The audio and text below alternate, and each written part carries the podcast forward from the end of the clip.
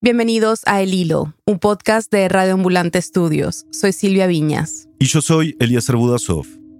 Este jueves, 11 de marzo, se cumplió un año desde que la OMS declaró oficialmente una pandemia. Más de dos millones y medio de personas han muerto en todo el mundo, casi la mitad de ellas en las Américas.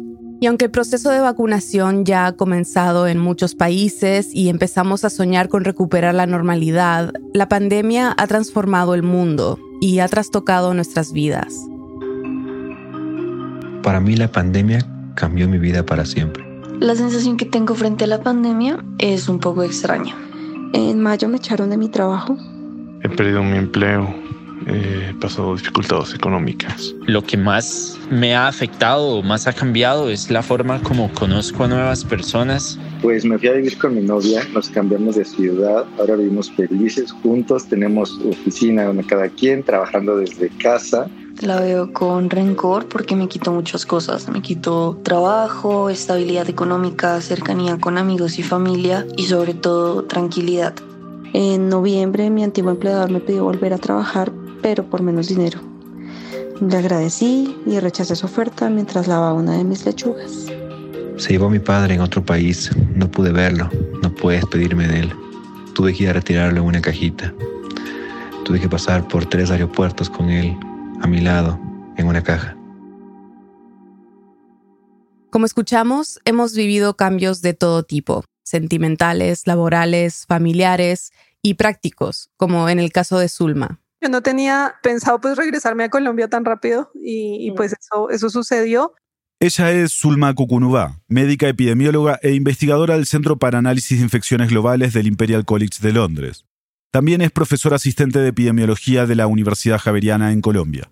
Llevaba muy lejos de mi familia, como ocho años, entonces eh, he podido estar más cerca. Bueno, es, absurdo porque igual tampoco es que los vea mucho, solo estamos en el mismo, el mismo país. Como todos, sí. Hace un año no pensábamos que la pandemia iba a ser de esta magnitud o quizás no tan larga, ¿no? Pero tú, ¿en qué momento pensaste, ok, esto va a cambiar nuestras vidas? de una manera más definitiva quizás de lo que pensábamos? Bueno, en realidad, desde que empezaron a aparecer las primeras evidencias de una transmisión sostenida en China, ya estábamos muy preocupados porque no sabíamos si esto iba a representar una situación tipo la pandemia de 1918. Porque para nosotros sí era claro que si eso iba a ser algo similar, definitivamente el mundo iba a cambiar. Yo creo que para marzo ya era evidente que nos enfrentábamos a una situación no necesariamente igual, pero digamos en la magnitud del efecto social, económico a nivel mundial para nosotros era claro ya que estábamos en un escenario así. Justo hace poco menos de un año, ¿no? Que estuviste en el en nuestro primer episodio, nos hablabas de este término de supresiones intermitentes, ¿no? O sea que si los países podían predecir con algo de antelación el momento en el cual los servicios de salud iban a estar colapsados, en ese momento tenían que implementar medidas como el confinamiento para suprimir el virus. Ahora, un año después, ¿crees que ha sido efectiva esta medida? Bueno, no, no es algo que yo crea, yo creo que ya hay una evidencia muy robusta de muchas publicaciones de muchos grupos en el mundo. Ciertamente, es decir, las medidas de reducción del número de contactos llevan a una reducción de la transmisión necesariamente. En algunos países no se han hecho o en algunas localizaciones no se han hecho a tiempo y hemos visto colapsos del sistema de salud, particularmente en algunos puntos en América Latina pero en la medida en que si el objetivo es prevenir el colapso de los sistemas de salud, definitivamente ha ayudado a muchos de los países a sobrellevar al menos las olas que han tenido, eh, pero cada vez obviamente van a ser menos aceptadas y mucho más difíciles de implementar y ojalá yo esperaría que ya en este punto con vacunas y todo lo que sabemos, pues ojalá no se tuvieran que volver a implementar. Zulma, en un año es mucho lo que se aprende con la pandemia. ¿Cuál de los países de la región consideras que puede ser calificado como una historia de éxito? O, mejor dicho, ¿quién crees que está haciendo las cosas bien en la región? Bueno, juzgar es muy complejo, pero yo creo que hay cosas buenas en varios países. Un país que ha sido ejemplo en la lucha contra el coronavirus y lo tenemos en nuestra propia región. Se trata de Uruguay. Cuando el virus ya arrasaba en Europa, impulsó una política basada en dos ejes, libertad y responsabilidad. Es realmente valioso lo que ellos hicieron principalmente al comienzo de la pandemia, que yo creo que fueron dos cosas esencialmente. Una, ponerse de acuerdo entre todos los diferentes eh, instancias de la sociedad. Ellos entendían la diferencia entre buscar una mitigación, buscar supresión, ellos entendían esa diferencia y se pusieron de acuerdo desde el comienzo en qué era lo que querían hacer y hubo una respuesta unificada y creo que eso les garantizó durante todo el año pasado una estabilidad bastante grande en la respuesta. Y dos, pues se apoyó la ciencia y contaba con científicos calificadísimos y muy independientes dentro del país que lograron rápidamente solventar los problemas de suministros diagnósticos para implementar estrategias de testeo, rastreo y aislamiento realmente que son probablemente las únicas que han logrado mantener la transmisión súper baja entre todos los países de América Latina. Y los números hablan por sí solos. En este año de pandemia, Uruguay ha tenido menos de 70 mil casos de COVID en todo el país y menos de 700 muertes más recientemente, pues también tenemos unos buenos ejemplos, digamos, en Chile en cuanto a sus campañas de vacunación masiva que han mostrado pues un liderazgo en la región impresionante. En la víspera de Navidad, la enfermera chilena María Paz Herreros protagonizó un momento histórico al administrar la primera vacuna contra el COVID-19 en su país. El objetivo es inmunizar a toda la población de riesgo, cerca de 5 millones de personas a finales de marzo y al resto de la población objetivo, unos 15 millones, hasta junio. Aunque las primeras vacunas llegaron en diciembre, la vacunación masiva en Chile empezó en febrero. Y según los datos más recientes, Chile se está acercando a los 5 millones de personas vacunadas. Actualmente ocupa uno de los primeros lugares en el ranking mundial de dosis administradas por cada 100 habitantes. Me gustaría indagar un poquito más sobre el caso de Chile. ¿Cómo han logrado vacunar a tanta gente en tan poco tiempo? Parece que esto tiene un origen en las eh, negociaciones justamente de las vacunas que empezaron muy temprano, desde el año 2020, e hicieron negociaciones tempranas con eh, Pfizer, AstraZeneca y también con el laboratorio chino Sinovac que yo creo que poca gente le apuntaba tempranamente tal vez a estos eh, laboratorios, digamos, menos conocidos en Occidente. Las negociaciones empezaron en mayo del 2020. Hasta la fecha, Chile ha recibido más de 10 millones de vacunas para una población de poco más de 19 millones de personas. Con eso ya tienen, en parte, lo necesario para que el arranque de la campaña de vacunación sea efectivo. Pero la facilidad con la que se ha desarrollado el proceso de vacunación también ha sido clave. La campaña de vacunación como tal es realmente sencilla, donde el único requisito, si se quiere llamar así, para ser vacunado en un día específico es la edad, pero no existen requisitos, digamos, más allá de la identificación. Y tienen centros masivos de vacunación en todo el país, no solo, digamos, en centros hospitalarios, sino también en coliseos, en estadios de fútbol, en colegios, en universidades. Esa estrategia de facilitar y de poner menos barreras a la vacunación, teniendo garantía de un suministro constante, pues eh, ha llevado a que hoy ya tengan prácticamente el 20% de la población vacunada. Mientras las infecciones y muertes por coronavirus aumentan en Cuba, el país parece estar a punto de dar un gran paso en el desarrollo de sus vacunas. Y también yo creo que hay un, es valeroso lo que está pasando en Cuba con las vacunas y los ensayos de fase 3 de vacuna, que sorprendentemente pues este país tan pequeño es el único que ahorita tiene registrados ensayos clínicos de vacunas fase 3 frente a países que tradicionalmente pues han sido más eh, ricos tecnológicamente como Brasil, Argentina, Chile, México mismo, Colombia. América Latina sí tuvo hasta hace algunos años capacidad de producir sus vacunas. Una capacidad que se fue desarticulando en las últimas décadas. La mayoría de países de América Latina de alguna manera nos acostumbramos a comprar entre todos juntos. A través de un mecanismo que se llama el Fondo Estratégico y esta compra conjunta de vacunas para tratar enfermedades comunes resultó que fuera más fácil comprarlas que producirlas. Y pues cuando aparece la pandemia, pues eso estaba en ceros en la mayoría de países, esa capacidad instalada para empezar, digamos, ya. A diferencia de, esto, Cuba, ellos han permanecido siempre produciendo sus vacunas. Ellos producen una buena proporción de todas las vacunas obligatorias que aplican. Hay una producción constante. Entonces yo pienso que eso, el, el hecho de haber mantenido, a pesar, digamos, de este movimiento internacional de bajar la producción y más bien apuntarle a la compra, el haber mantenido esto, pues los llevó a que hoy en día puedan ya haber empezado estos ensayos de fase 3. Bueno, hablamos de estos tres buenos ejemplos, Chile, Uruguay y Cuba. Nos gustaría saber un poco más sobre lo opuesto. ¿Quién pareciera estar haciendo algo mal y qué podemos aprender?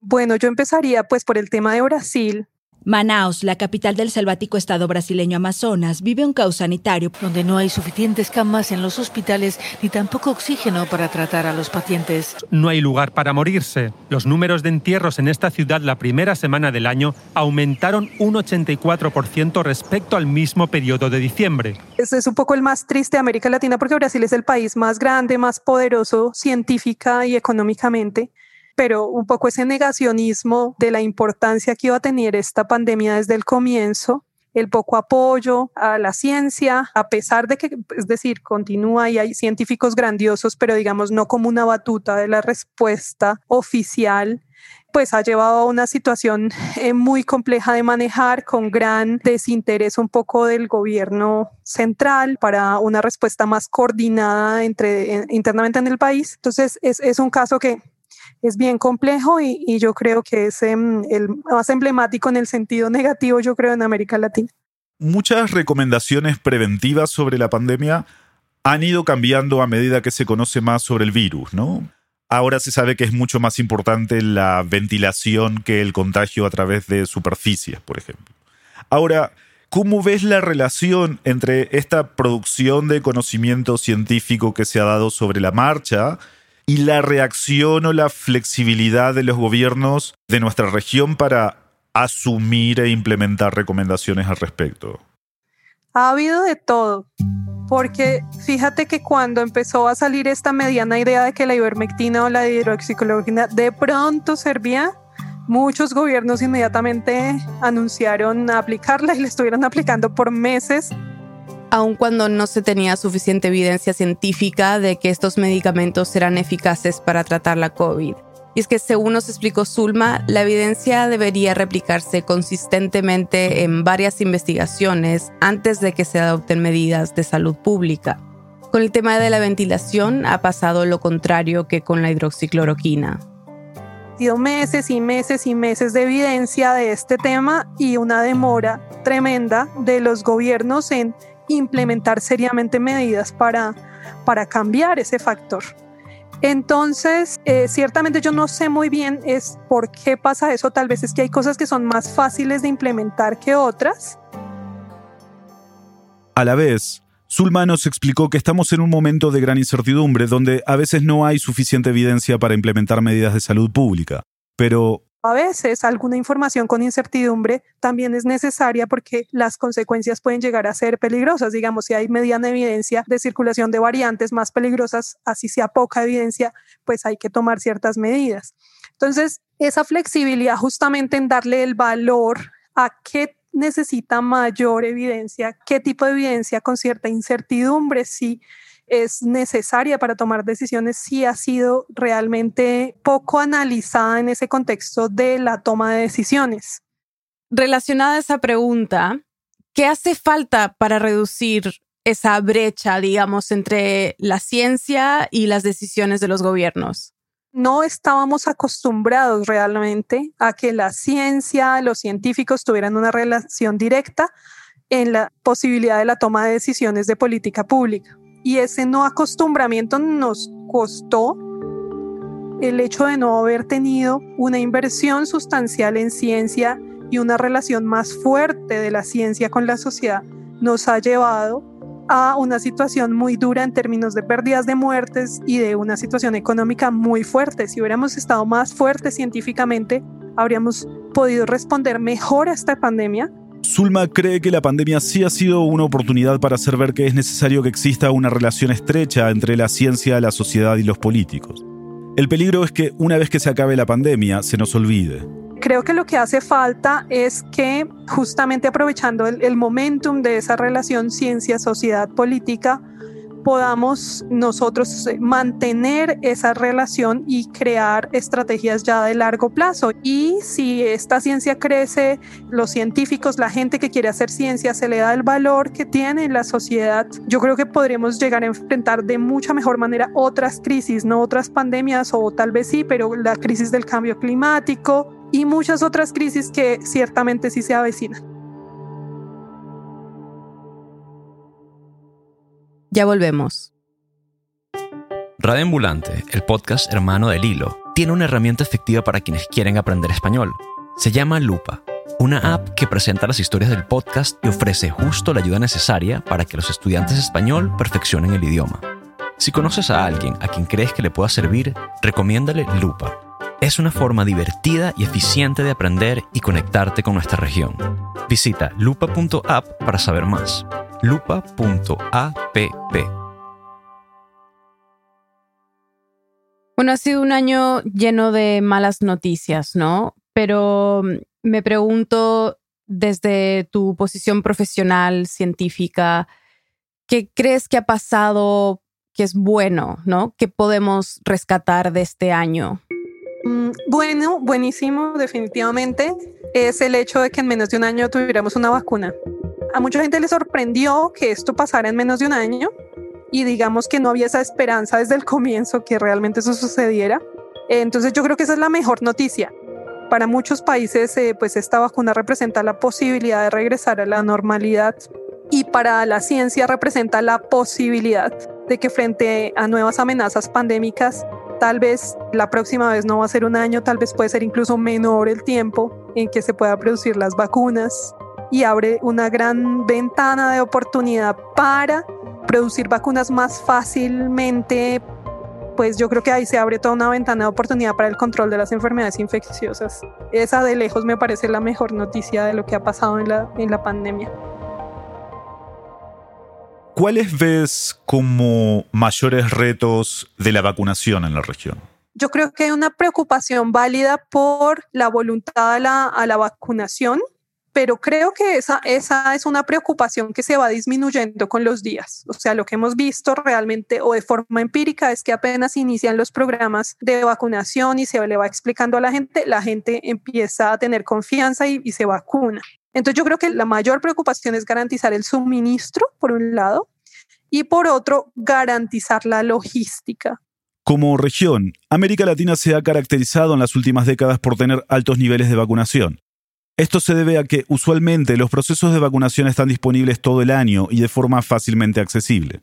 Pero ahorita el reto es cómo convertir eso que era rutinario en algo de hoy, de una campaña masiva realmente que logre llegar a todos los sitios y partiendo pues del hecho de que algunas de las vacunas requieren cierta infraestructura para lo cual no estamos acostumbrados. Entonces esa logística de la vacunación, cómo hacemos vacunación 24 horas, cómo hacemos realmente vacunación masiva, cómo se le ponemos fácil a la gente y no difícil. Hay países que ya tienen un montón de vacunas y no han podido logísticamente implementar rápidamente la vacunación. Ahora parece que las noticias principales sobre la pandemia son sobre la vacunación, pero también las variantes. ¿Cómo afectan estas variantes la posibilidad de volver a una cierta normalidad?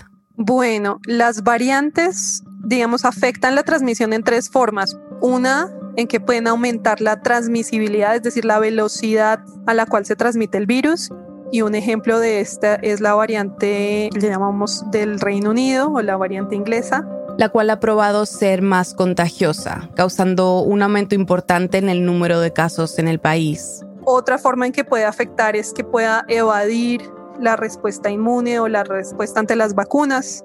Y digamos una evidencia ya ahorita más clara sobre esto es la variante surafricana, Según los estudios, esta variante podría escapar de alguno de los anticuerpos producidos por las vacunas. Y una tercera forma en que podría impactar es que aumentara la posibilidad de reinfecciones, que es lo que digamos está en teoría actual de lo que está pasando con la brasilera. Suma dice que esta es la variante que genera más dudas, porque comparada a las otras, sobre la brasilera hay pocos estudios. Y eso se debe también a que en América Latina todavía hay muy baja capacidad de analizar estas variantes, lo cual es una situación muy lamentable que aún no se ha logrado solucionar. En América Latina no hay ningún país realmente aún liderando un trabajo fuerte en el análisis de la vigilancia genómica. Lo poco que se ha hecho, dice Zulma, es en Brasil, donde hay grupos de científicos con pocos recursos y poca capacidad de muestras. Y lo que hoy en día sabemos es gracias al esfuerzo de ellos. Entonces los países necesariamente en América Latina tienen que invertir en la vigilancia genómica para poder tener nosotros las herramientas y poder decir cuándo hay que hacer nuevas intervenciones, cuándo ciertas vacunas tal vez podrían o no funcionar con ciertas variantes. Tenemos la impresión de que la mayoría de las vacunas sí van a funcionar muy bien, pero hay que adelantarse a los problemas y no esperar a que nos lleguen los problemas y un año después darnos cuenta. Entonces, eso es una situación que podría llegar a pasar y por la cual los estados deben invertir en investigación básica para que podamos actuar a tiempo. Bueno, algún día llegaremos a este punto en el que pareciera que ya no podría haber más gente que se pueda contagiar, ¿no? Ya sea porque se vacunaron o porque ya tuvieron el virus. ¿Cómo sabremos que estamos ahí? Esa es una excelente pregunta, Silvia, y yo creo que hay varios grupos de investigación en el mundo tratando de entender cómo vamos a saber que estamos ahí. Estimar lo que se llama la inmunidad de rebaño es mucho más difícil de lo que uno cree. No es el 70 o el 80% y ya. Eso varía de una región a otra y eso depende también qué tanta heterogeneidad u homogeneidad hay en las diferentes sociedades. Entonces, en los siguientes meses, esa es una de las preguntas más importantes. ¿Cuánto va a ser el nivel de inmunidad de rebaño para cada zona, región y cómo vamos a saber que estamos allí? Zulma dice que en términos generales es aceptable esta idea de que al menos el 70% de la población reciba aunque sea la primera dosis. Pero no es suficiente. Zulma nos explicó que el siguiente paso sería estimar a través de modelos matemáticos hasta qué punto esa inmunidad de rebaño se ha alcanzado. Estos modelos nos podrán dar como esa indicación, pero pues están sujetos a potenciales errores en algunos lugares porque de pronto los datos no ajustan bien o alguna cosa. Pero la segunda herramienta pues son los estudios de cero prevalencia. Ya sé que están pensando, ¿cero prueba qué? Tranquilos, nosotros pensamos lo mismo. Lo importante de esto, lo que tenemos que entender, es que son estudios que miden qué tan predominante es un virus en la sangre de una población. Llegará a un punto donde estos estudios nos permitan evaluar las dos cosas, la infección natural y la vacunación, y ver si ya alcanzamos ciertos umbrales o proporciones de la población con inmunidad. Eso es lo que esperamos. Por ahora eso no se ha hecho como tal en ningún país, pero tendrá que llegar a un punto donde se haga. No se necesita hacer en todos los lugares, pero en algunos puntos estratégicos nos dirá si ya estamos en esa situación. Zulma, ¿hemos pasado ya por lo peor? esa pregunta también siempre es difícil porque depende a qué le llamemos lo peor, ¿no? Porque hay, es decir, lo peor en hospitalizaciones, en muertes, o lo peor socialmente, lo peor económicamente. Muy complicado eso. Yo creo que con la presencia de las vacunas ya hay, ¿cómo se dice? Un game changer.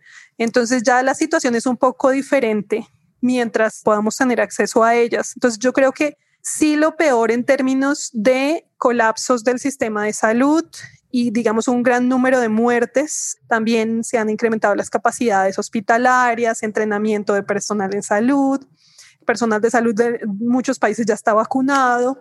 O sea, estamos en una mejor forma para enfrentar la pandemia, pero lo que creo que sí no hemos visto lo peor es las consecuencias sociales de la pandemia. Y esto implica América Latina, todo un año de niños sin ir a las escuelas y colegios. ¿Y qué impacto va a tener eso, corto, mediano, largo plazo? Eso nos va a costar muchísimo en América Latina recuperarnos de eso. Y en general pues el impacto económico de salud mental, esa parte creo que se demora en que la veamos, al igual que las consecuencias de en algunos países haber tenido reducción en programas de nutrición, de prevención del embarazo, de atención de enfermedades crónicas, diagnósticos y tratamientos de cáncer, eso se va a demorar un poco más en verse y eso aún no lo hemos visto, pero es una cosa muy preocupante la verdad.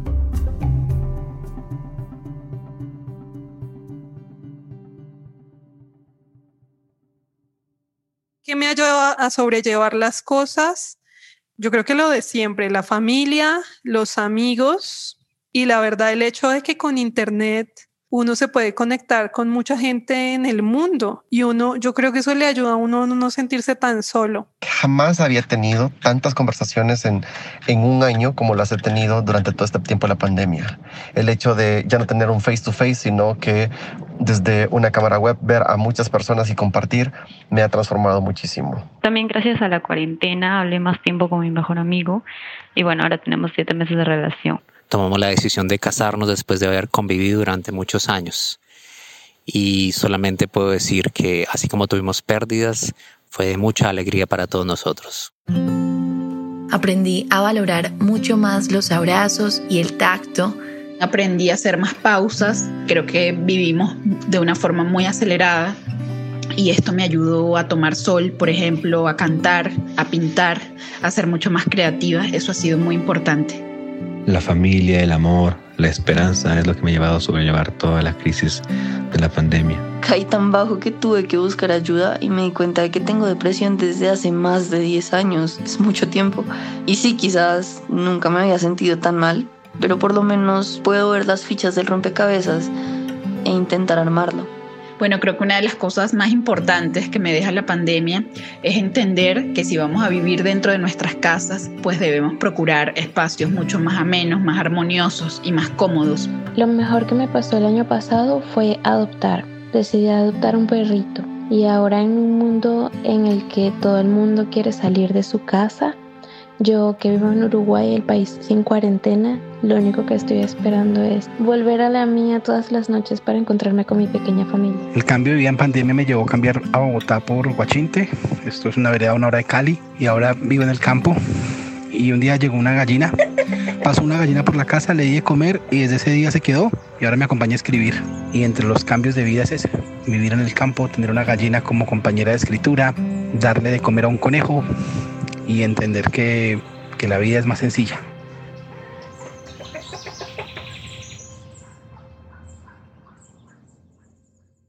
Para este episodio le pedimos a nuestros oyentes que nos contaran su experiencia durante el último año, qué los sorprendió, qué cambios vieron, cómo sobrellevaron la crisis.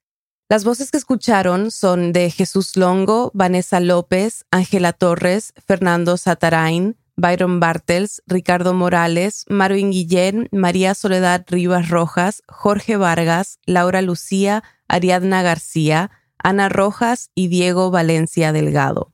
Recibimos casi 40 respuestas y fue imposible incluirlas a todas, pero queremos agradecerles por su confianza y por compartir sus historias con nosotros.